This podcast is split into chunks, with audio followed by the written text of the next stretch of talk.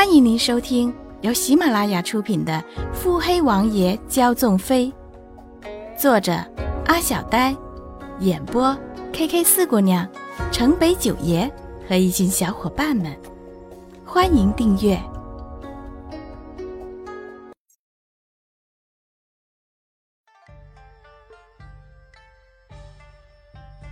第一百三十七集。天香楼，约莫是三年前，天香酒楼当任掌柜因与东家严间失和，卷了全数账款私逃。没了钱进货的天香楼险就支离崩析。幸得一位财势皆如中天的金主出以重资买下，原有的东家变成了掌柜，原有的厨艺沿用至今，保住了百年老号，也保住了上京的一处繁荣。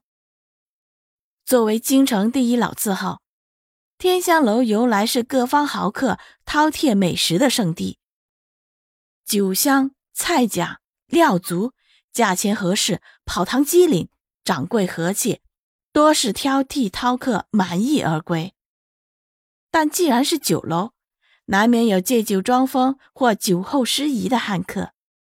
天香楼为此也请了几个膀阔腰圆、功夫傍身的伙计压阵，只在唬客，唬不住时便扔客，但是绝没有人敢去招惹今日上门滋事的两位有心之士。最香的女儿红，库房告罄；最浓的老花雕，坛坛见底；最肥的肉鸡，最嫩的河鱼，最鲜的龙虾，最真金白银垒出的罪啊，尽都进了那些位的肚腹里，而且仍有不尽的罪，在迅速的消耗中，同时迅速消耗的，并有一干掌柜伙计的心肝脾胃。两位小爷。胖掌柜堆着笑脸，严上脸来。您这客准备请到啥时？知一侧卧长桌的少年高举一壶女儿红，对酒长流，全不管不时有酒珠滑入细白的颈间。闻言，轻轻摇头：“这客不是我请。”那是掌柜的目光。转向看上去更难缠的另一位，是您。那秀气的少年半身俯趴桌上，醉眼迷离，两颊酡红，折扇却摇得呼呼生风，吹起了玉冠挽着的发梢。嗯，这客也不是我请。啊！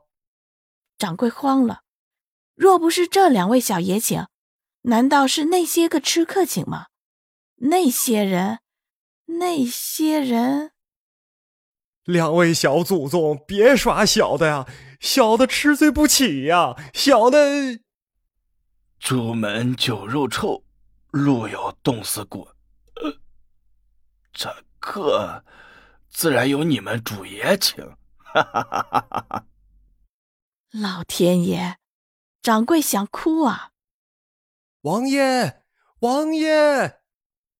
此时，骆云珏和骆义军正执杯小酌，金衣小帽的侍从一路长喊着跑来：“阿七，看起来你家的下人可不像是随珠子的性子呀，这般毛毛躁躁的，看着就是顾全教出来的呀。”骆义军戏谑，旁边的顾全老泪纵横：“主子。”奴才什么时候这般不稳重了？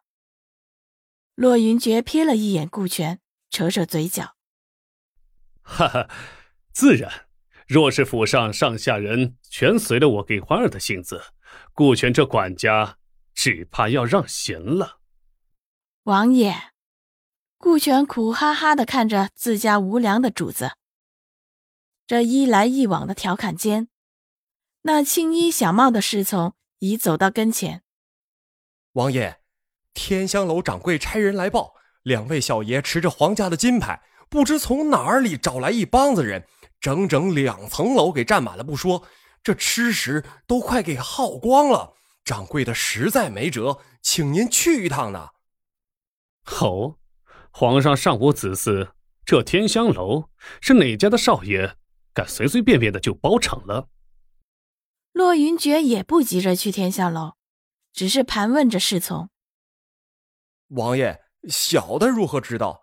只是掌柜说，那两位小爷看着眼生，不像是京城里哪家的贵公子。那两位小爷可是长得眉清目秀，且身量娇小。”骆一君沉着眸。小的不知。青衣小帽的侍从生怕这传说中的战王爷一个不顺心便发火。洛云珏看着洛一君，心中有了猜测，便也不再多问。三哥若是心底有猜疑，只需看看便可。洛一君点头，两人便起身出了门。若物件也有凶吉日，那么今日。必然是天香楼的大凶日。骆义军、骆云珏赶到天香楼时，整个天香楼除了顶楼贵宾层幸免于难，一二三楼都仿佛经历了一场浩劫一般。没了往日的人流涌动，四处都是杯盘狼藉的景象。更甚的是，不时就有喝醉闹事的声响传来，砸杯子、碎盘子。这样的破坏尚在持续中，且有走深的趋势。王爷，穆景欢看着这样的盛况，也只是凝眉。先到的骆云珏、骆义军均是负手立在门口，一副不想与里边的人稍有瓜葛的模样。穆景欢上下扫视了一圈，看了眼僵直的立在门口的两个男人，眉头皱得更深。侧身绕过，从容踏了进去，朝着柜台走去。圆胖圆胖的掌柜看着穆景欢，瞬时眼睛都亮了，以迅雷不及的速度冲到了穆景欢面前。可算是来了个能掌事的了，若不是及时瞄到了自家王爷就在门口虎视眈眈，胖掌柜恨不得握起穆景欢的手，好好的哭诉一番。此时，他一脸哭相的立在穆景欢面前。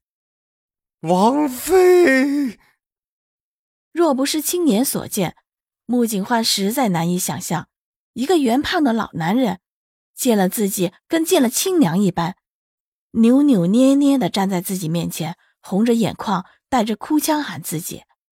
这样的场面，于穆景欢来说，可比此时哄闹不已、狼藉一片的天香楼。要震撼的多。